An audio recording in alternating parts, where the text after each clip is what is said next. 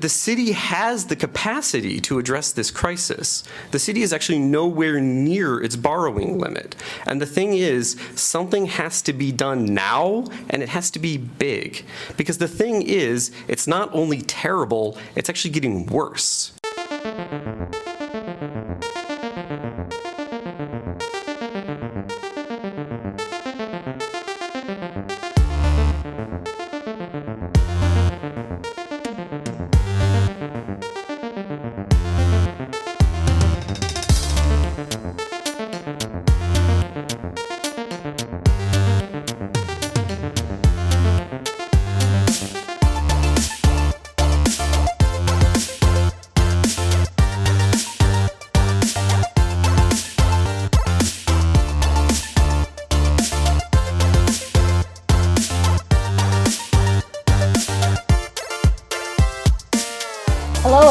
And welcome back to Furry Dashi Pod. I am your host, Lauren Ash, here with the lovely Nicholas. Hey, how's everybody doing? We're doing great, thank you, thank you. to everybody meaning Lauren, I guess. yeah, I'm the only one that could answer. Um, but I, I just want to quickly come up and say that I am super excited to be introducing this episode to you guys. For those of you who don't know, we are now running a Substack publication, which is a free weekly newsletter that is actually detailing uh, our, no, bi- bi-weekly. bi-weekly bi-weekly bi-weekly. excuse me. Yeah. Um that is detailing our creative process and particularly nicholas's creative process yep. in designing his first ever game. Yeah. It's it's um it's been an experience. Yeah. And so like many of you who have been our longtime listeners i am one of the biggest proponents of not just paper prototyping if you're going to be doing a video game but just in tabletop game design. I absolutely love it um, I can see myself being a tabletop game designer. There's something very tactical and very like social about it. Yeah. Um, which we've obviously have been talking about here, and it's kind of been leading all into this episode. So I've gotten the sneak peeks, but now we're finally bursting down the walls, tearing back the curtain, seeing this half finished like wizard head in the background, um, and that wizard is Nicholas. So oh straight in, uh, everyone will now see what is Urban Plan.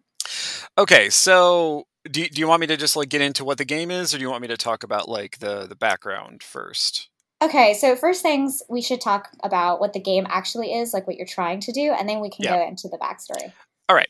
So, Urban Plan, at least as I've been describing it to people, is a tabletop game. It is mostly tile based, and I'll explain that in a second, but it's fundamentally about the politics of urban planning and I really wanted to do two things with this game. So, and I've written about this on the Substack. So if you go to, um, I believe it's gamedesigndiscourse.substack.com, um, you can read what I've written about this so far. So the two aspects are one, um, to focus on thinking about mechanics in a fundamentally different way, or maybe not a fundamentally different way, but in a way that is not typical. Um, and then also to really sort of think clearly and forcefully about integrating the social aspect of like in-person tabletop gameplay into the game as sort of like fundamental to those mechanics. Okay, so what is the different way in which I'm trying to approach mechanics? So I've called this various things at various points, but I think on the Substack I eventually settled on what I call meaningful mechanics. And the idea is that the mechanic is so for those of you who have listened to Fruity Dashi for a long time, you probably know that Lauren specifically, and I agree with her, have defined mechanics simply as actions that players take in a game. And we did that for reasons that you can go back and listen to. Um, but more than that, what I wanted to do with the mechanics is to sort of construct them in such a way that, like, what you do in the game and how you do it can then be mapped on to a certain set of real life circumstances. And so what are those real life circumstances? Well, it's the the interplay and the negotiation that's involved in local politics. Uh, for those of you who don't know, I'm actually very like heavily involved in the local political scene in my area. Um, and one of the things that I've always found really fascinating is sort of like the sort of push and pull, the tug, the kind of like weird negotiating slash like friendship circle that exists within this sphere. And so I wanted to actually create a game that modeled that. And so as a kind of theme, I decided to use the politics of land use or urban planning, which is, you know, something that is very um, it comes up all the time in local politics. Like what you build where and why is a thing in local politics, much more so than in say national or state politics. So that's the the mechanical aspect. I wanted sort of then the mechanics, like the things that you do. So, for example, um, in each turn, you will have a in your hand because you will have a hand of tiles you will have three tiles at any given time and you draw more as you play them.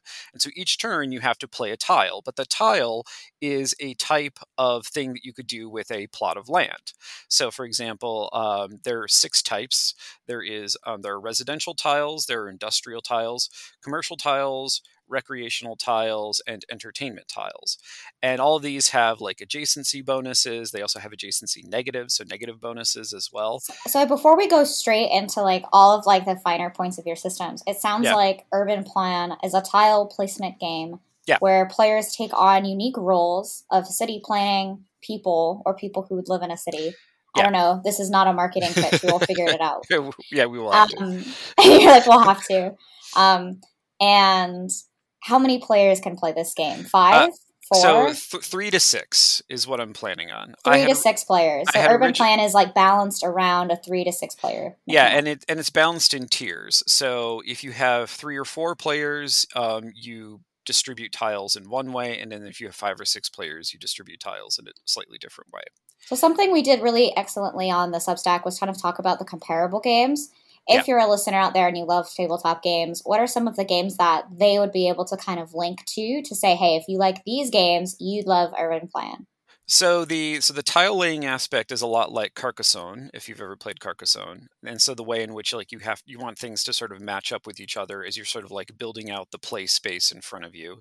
Um, but in terms of like the city building aspects, it's very similar to um, Machi Koro. If you've if everybody out there has played Machi Koro, um, and then the the role playing aspect of it is not really necessarily derived from anything in particular, although you could probably see some similarities with, say, like um, Mansions of Madness or like the various like Arkham Horror games. Um, yeah, so everyone gets a character card, and each yeah. character card has a specific ability. Yeah, exactly. And then they have like specific. You could potentially right have like a specific, I guess, um, was gonna say like insanity, but that's like very fantasy flight. But I mean like is a, a yep. motive or like a role or like a, a thing for the reason why you're playing, like a victory condition almost. Yeah, so the social aspect is not just when you come into the game, you're not just playing as yourself, you're playing as a particular like type of person who would be typically involved in the sort of politics of urban planning. So there is one character who is a like a community organizer, there is one character who is a city manager, uh, another character who's a superintendent, another character who's a union boss and so forth and each of these like have certain affinities. So for example the union boss has certain affinities with um, service and industrial tiles because the idea is that sort of as a union boss he would represent people in those industries and so then he has a power associated with those tiles. And he also has a uh, sort of a negative power. I'm, I'm kind of up in the air as to what I'm going to call it. Currently, I'm calling it a blight. But what the blight is, is a tile that is specific to the role that you have, and you have to play that tile at some point or you can't win the game. And it has really strong negative adjacency bonuses. So the idea is that it's this thing that you have to place somewhere, and it is going to have a strong negative impact on like the the play state of sort of the the city plan that you're building out as you place tiles. And tiles always have to be placed next to each other so this idea is that it's sort of the city that you're put your sort of, it's like a map of a city but in a you know kind of a not really a grid because you can place them wherever. They do all have to be next to each other and sort of the city expands as play you know continues. So just to wrap up exactly everything in the middle of this episode here it sounds like Urban Plan is a three to six player city building role playing tabletop game yep. where you take on the roles of city officials to build the best urban city. For you, for everyone, or for no one. place, place tiles, establish social connections with other officials, and this game is best for families ages 10 plus. Um, yeah. Um, so that that's a, that's a thing that actually I haven't worked out yet. I'm gonna have to work out through playtesting. Is that like so? For example, the um, one of the roles is I euphemistically refer to him as the elder statesman, which for those of you who aren't familiar with the history of the mafia, basically means a mob boss. Um, elder statesman. yeah, uh, yeah. Vincenzo Casano. No, sorry. and, and currently, and currently, his blight tile is a strip club, and I was like, well, maybe I should try to come up with something else. You could have two tiles. One is like strip club for your adults, and like one is Yeah. like you know your candy parlor for kids. Well, no, it was weird because I, I don't know something that kids would be like, "I love this," and you're like, "Oh God." because in the process of, the, of designing the game I, in my head i originally thought of it as a more mature game but um, i've been working on it strangely enough with my daughter um, my daughter is also interested in games i mean she's she's a gamer if you will uh, and she is also interested in game design and we've been working on a lot of these aspects together she's been doing a lot of the artwork um, that I may or may not use. I mean, I obviously wouldn't use it commercially, but I probably would use it for might use it for playtesting. Anyway, the point Yeah, is, until she gets to a legal age in which she Yeah. would like say, "I now retain the artwork for this. It is blah Yeah, blah blah exactly. blah blah blah." Yeah, I'm not trying. I'm not I'm no trying to. longer a child. I'm not trying to exploit my 11 year old daughter. Um, but I, I mean, she was. I mean, she wanted to. I mean, yeah, she wanted to help out. She saw you like doing Yeah. this in like the living room or whatever, right? And she's like, "What is this? I'm a gamer. I want game designs. Help!" exactly. But the but, was, but the point I was going to make is that like her art style is a little bit more cartoonish, if you will. Um, and I really liked it. So, like, even though in my head I was originally thinking of it as kind of like, you know, maybe a more mature game, but it doesn't have to be. And that kind of came from working with my with my kid and sort of seeing the the ideas that she came up with. So I don't really know yet, like, what the age range is going to be. Okay, interesting. I was gonna say, whenever you have a game that's three players, traditionally when you've marketed like tabletop games, it's something that it's imme- like immediately I bring to like family because Yeah. it's like the two parental unit, right, and then the kid, and like that's how you get three, Yeah, right? Versus it's not DINK, it's not a dual income no kids couple because that's a Yeah. two, yeah. right? And then three is also, or I mean, I guess the three could also be a polycule out there. So sorry for not thinking of you guys first, but alas, you are two a three person family. Yeah. So I think that like that's kind of what I was thinking about with families. Um, and also, right, I did actually see her beautiful artwork. Yeah. So, so tangents tangents aside, we had Yeah. a, we kind of do- dived in a little bit into the background of your kind of city politicking. Yeah. Talk, what is like some of that inspiration for the game before we kind of go into the let's mechanically deep dive into like the problems that you've been running into. So one of the weird things about local politics, especially so I mean also like local politics of a large like metropolitan area is very different from say like the local politics of like a small town or even a small city.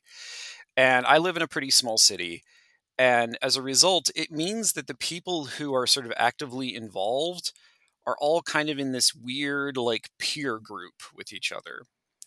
And the reason why this is sort of an inspiration for how I wanted to design the game is because so one so I, I actually I need to talk a little bit about the role playing aspect. So when I was imagining how the role playing aspect of the game would work, um, I there's no set idea about whether like how cooperative or how antagonistic you're supposed to be. I want the game fundamentally to be designed in a way where it can allow for either or some combination of the two. Ha ha ha. Hence why I was like, make the Yeah. best city for no one. Ruin the night. it could be fun, right? So Yeah. Well, no, and the, and the reason for that is because that's in many ways how local, like sort of the the alliances that you find yourself entering into in local politics also work. Sometimes you're working with people who are very strong allies. Sometimes you're working with people that you have an ambivalent relationship with, and sometimes you have to be very confrontational. It's always a mix of those, and so as a result, then. Again, this goes back to sort of the meaningful mechanics concept, the idea that like what you do in the game then maps onto what you would do in real life. And so if in real life you're always engaged in this sort of like push and pull between, you know, cooperation and antagonism, then I want that to be in the game as well. And so as a result, then a lot of the the individual like gameplay mechanics, not sort of necessarily the social mechanics, are designed around that. So for example, um, at any point in the game, you can trade tiles with another player. and you can you can come up with whatever sorts of arrangements you want in, in order for like that you know trade to work out in other words there's no like set like restrictions on how you trade also like you can use that as a way to sort of like you know either like build alliance okay so there Yeah, the, let's like uh, sorry, kind of yeah, break. You're already kind of Yeah. going into the structure of the game, Yeah. so like let's break that down, right? Because you've already said you can place tiles, trade tiles, Yes. kind of negotiate as Yeah. any any point, right? Now you're talking about right, creating alliances or whatever. Like let's Yeah. just kind of break that down Yeah, into so a step by step turn. so let's think about the order of play. So the way the game begins, you have so there the game is broken up into four rounds essentially, and each round is centered around a school. And so there is a school tile, which is essentially a neutral tile. And the first tile that you start off with is the elementary school, and you just place that on the table or wherever you're playing, in the grass, wherever. Whatever your play surface is, that, that's what you start with. Then each player is dealt three tiles from, you know, the deck of tiles. And I haven't determined who goes first yet, but whoever goes first, and essentially the first person to play, plays one of the tiles in their hand immediately adjacent to that elementary school. It's the only place you can play it. So there would be four sides. You can play it on any of the four sides. Then the next person to go can either place it next to that elementary school tile or they can place it next to the tile that was just played.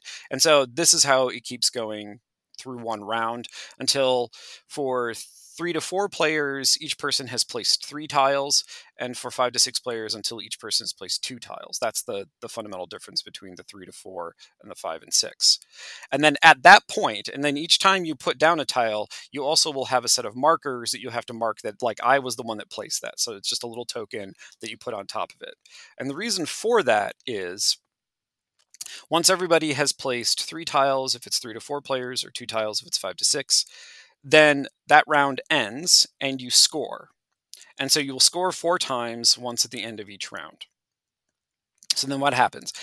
Uh, so then, based on the tiles that you placed and whatever adjacency bonuses that result from, like the tiles that either you or other players have placed, then you score each of your tiles, and then you just keep track. So you score at the end of each round, keep track, and then at the very end, obviously, whoever has the highest point total wins. Now, it's also worth noting that because there are negative adjacency bonuses, it is actually possible to get negative points. So you have to be. This is one of the means by which you can kind of screw people over. By like, let's say, you know, somebody places a, I don't know, like an entertainment tile. They place, I don't know, uh, a bar or a, a movie theater. Let's say they place a movie theater. Um, its base point value is, I believe, the movie theater is three points. That's also worth noting that within each type there are one, two, three, and four point tiles. Um, I'll get to the weirdness of the four point tiles in a second.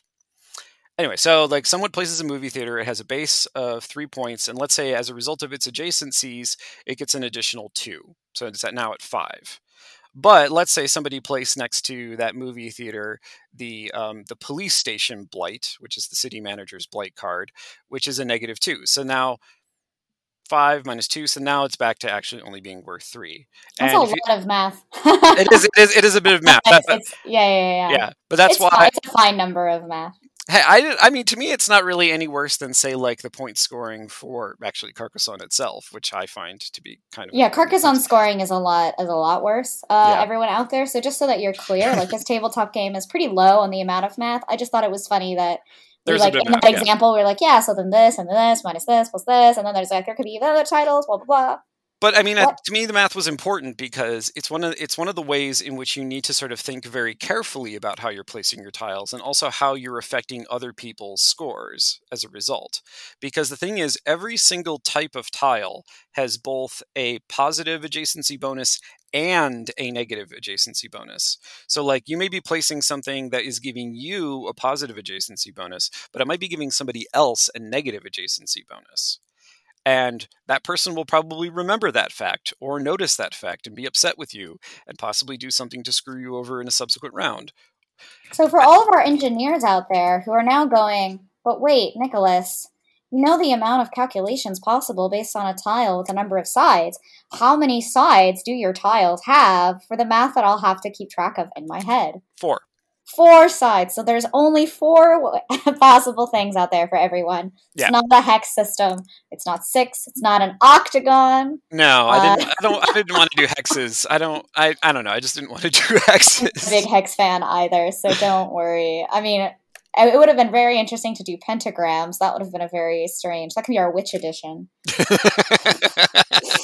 except, except I don't think pentagrams tessellate. Like No, he- hex- tessellate, hexagons and squares tex- That's why it's like the chaos edition. There's, there is no desolation. I mean, I think they tessellate as a sphere. No, exactly. So, yeah. if you had, yeah, if you had a three dimensional space, you could have you could have pentagons. Wow. Urban plan. The globe. Yeah, v- Planet v- All right, so before You're we have like 50 different spin-offs here, please Yeah. continue into the kind of the depth of that in the tile and token placement. Because when you talked about tokens, is that the way to actually show the kind of plus or minus right now to kind of show the No, adjacency they- bonuses, or those are written on the the, tiles? the, the token is just sort of way to remember who placed what tile, and so it's like it's essentially a claim. Oh, so uh, it's like placing your player token or like your meeple Yeah. to be like, it's mine. And so then at the end of that first round, um, all of the tiles that have already been placed are essentially dead in terms of scoring for scoring purposes, but they are not dead for adjacency purposes. In other words, so then in the next, so then what happens, and this is what I think is actually really interesting, is that even so, the first school that is placed down, you just place on the table, but for the next three, so for the middle school, the high school, and the college, you all actually have to reach a consensus with each other about where you're going to place it. And so you actually have to negotiate with your fellow players where to put the the next school tile. And the reason why this is important is because the the elementary school tile is neutral, but the high school, uh, sorry, middle school, high school, and college tiles all have adjacency bonuses of their own. And so you're going to want to place it in particular places, and you're going to want to not want to place it in particular places. So um, you do have to reach a consensus. Well, okay. I mean, No, Basically, you, it's a you, might, it, you yeah. don't have to quite reach a consensus, but I'm actually very curious about have you determined who places that tile? Like, who has the ultimate decision for it? See, that's the thing is that it. I I want. This is a, something that I'm going to have to work out in playtesting, but for the time being, the way I have it structured is that it has to be at least a majority vote of the players. In other oh words, Oh my god, you're like putting democracy into your game. I don't know who. What other game out there has democracy? I mean, you can vote to kick people yeah. in a party. okay, so then you know you place the next uh, school tile, right. And fine, then and then and then the, the order of play continues in much the same way. Like you, the next person then has to place.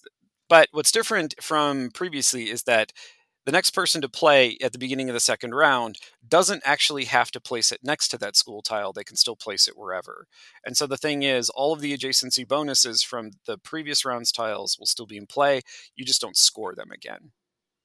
Yeah, that makes no, that makes a lot of sense. Yeah, and so and so then it, it proceeds in the same way. You proceed until um, for three to four players until everyone has placed another three tiles, and then for five to six players another two tiles, and then you do that. And then again for the uh, high school, and then again for the college, and then at the end of the college round, that is your final total, and whoever has the highest total at that point wins. So, for something of our listeners out there that are going like, this is a lot of information Yeah. and it's like very interesting, something that like you need to be aware of is like, this is also somewhat my first time being able to talk to Nicholas a little bit more in depth about it. Like, we do talk on, uh, I was going to say on Slack, no. no, Uh, we do talk on Discord and we do talk like regularly, but Yeah. it's always fascinating to kind of get that right one on one time for like, well, how do you do this or how do you do that? And I say that because here's like some live game dev feedback right now is that a lot of games start as four players um, because whenever you have a four round game, it's very easy to balance. The first player places the first tile. Yeah. The second player is going to place the second tile, right? yeah, That would be my first feedback for you. However, you don't have a default unit of four players no. right you have yourself twice like or right your your partner twice or your daughter twice right like it would have to be someone ends up placing the first and the last tile Yeah. which is another way to balance it Um, but immediately that's my first feedback because there there is no such thing as democracy in games. um, which I guess now is a that's my political statement for this week's episode. Thank you all for listening to uh, Furudashi. and now with that, there is no democracy in games. We will all leave. Uh, no, there's also no parliamentary procedures either. Yeah. Like anytime you design by a collective or you try to make a choice by a collective, it is not going to go well. Like someone needs to be an arbiter, right? Of of balance, if that makes sense. yeah. And it, it's not so much balance in like, oh, is this game's designed well or is this game play well, like economy wise, right? It literally just means like politically, if you have no like design director, you have no direction for design. Like it's in the title. Yeah. So at least in gameplay, it can kind of come out as something that's like, well, I'm just going to place this tile because now I'm tired of all of you talking about it. And then someone just places it. And then what the players think is mechanically, you've said, you have once the tile is placed, play begins. And even though someone, like you're a human and you're the designer, are going, no, just pick the tile back up and like make the vote, like just redo the mechanic like I read in the rules. Socially, Yeah. when everyone right feels that way, they'll just let bygones be bygones, right? And just go with that mode of play. Um, but that came from right a negative interaction. So one of the biggest Yeah. ways to mitigate that in your social design is just to like you need to take the guilt, right, or the ability to actually manipulate others kind of out of that, Yeah. um, so that they can manipulate others in different ways, um, like through play. And that's a, a big So- thing with Citadels, yeah. right? Citadels is a great Yeah. example of this because Citadels is all about, and this is different than Coup or a bluffing game, right? Yeah. Which is, I mean, it's about bluffing. You're not really like lying or manipulating anyone. You're just bluffing. Um, it's different where in Citadels, right, you actually do have, and like the roles change, and the roles change so that one person can't be like targeted. You see? Yeah. Otherwise, in original playtests, I this is all like slap. I was gonna say slapstick, but you know what I mean. It's all like speculation. There we go. Yeah. If the roles never changed and someone's always the king or someone's always right the certain role, you can start then going pigeonholing and being like, you always want this, you.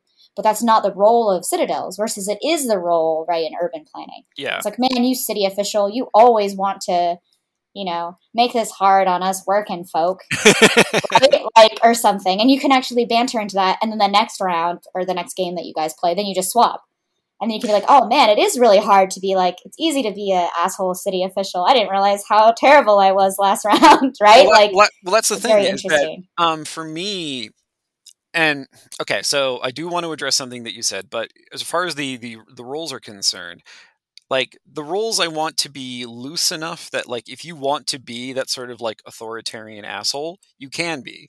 However, you can also in the very same role be much more like egalitarian and cooperative and work with other players. Because one of the there there is a something that I forgot to explain about the tiles is that the the highest point value tile, the the, the sort of the four point tile, Oh yes, do go into can, that. cannot actually be played by the role type that they are most beneficial to. In other words, if you as like so like let's say the city manager wants a service like a four point service tile to be played and it's in their hand, then they actually can't do that. They have to work with someone else to get that tile played. So when you say that they cannot play that tile that is the role most beneficial to them, are you saying that if they draw that tile from the deck, they have to give it to someone else, or that it is completely random? Well, it would be dead in their hand if they held on to it.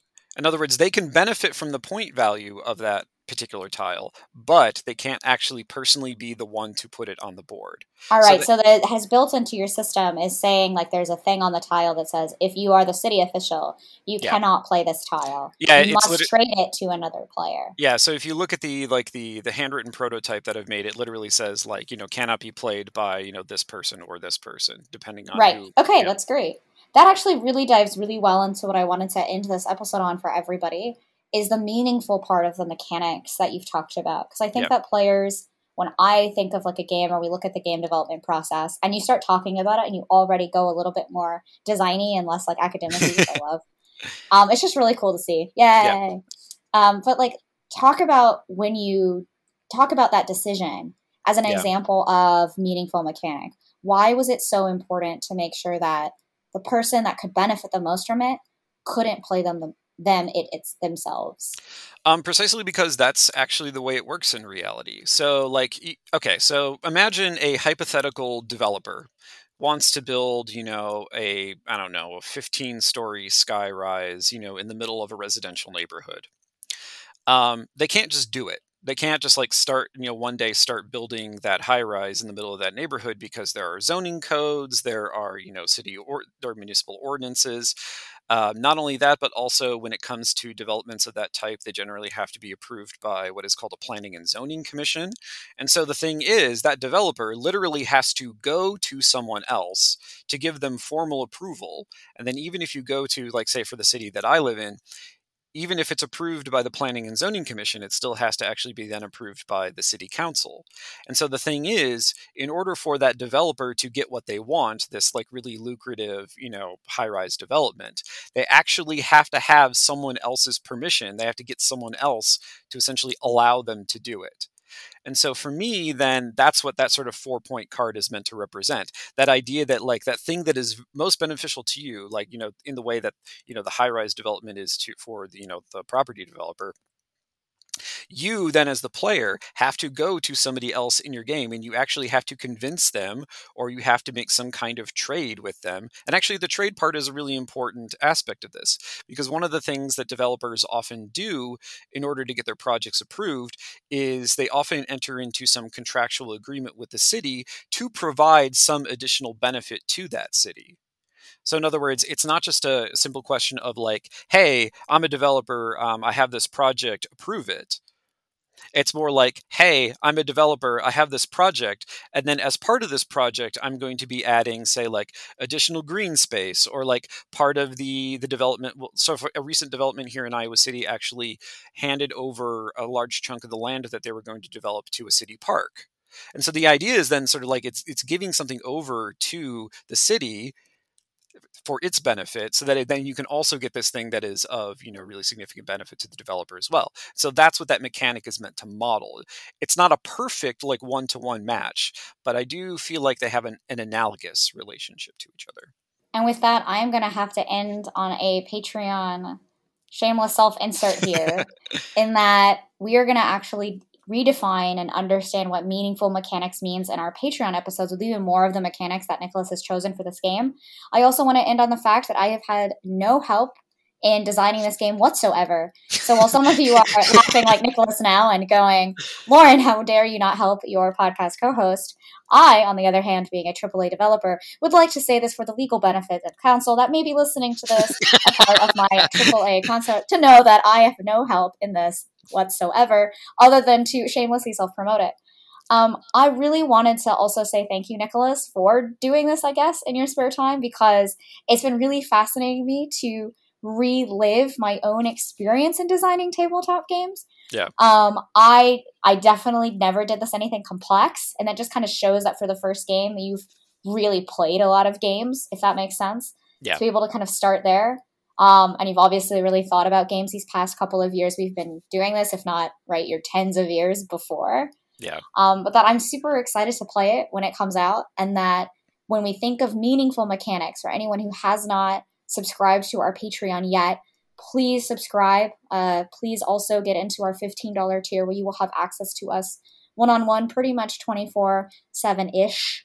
Yeah. Uh, on Discord and become part of the Furudashi game design Discord community on there where when we look at meaning and we look at modeling, it really is about writing or designing what you know. And more importantly, looking at the human ways we do things in the systems of our daily lives and then modeling them somehow, if even imperfectly, into the game design world. So thank you again, Nicholas, and thank you everyone else for listening. We'll see you next time.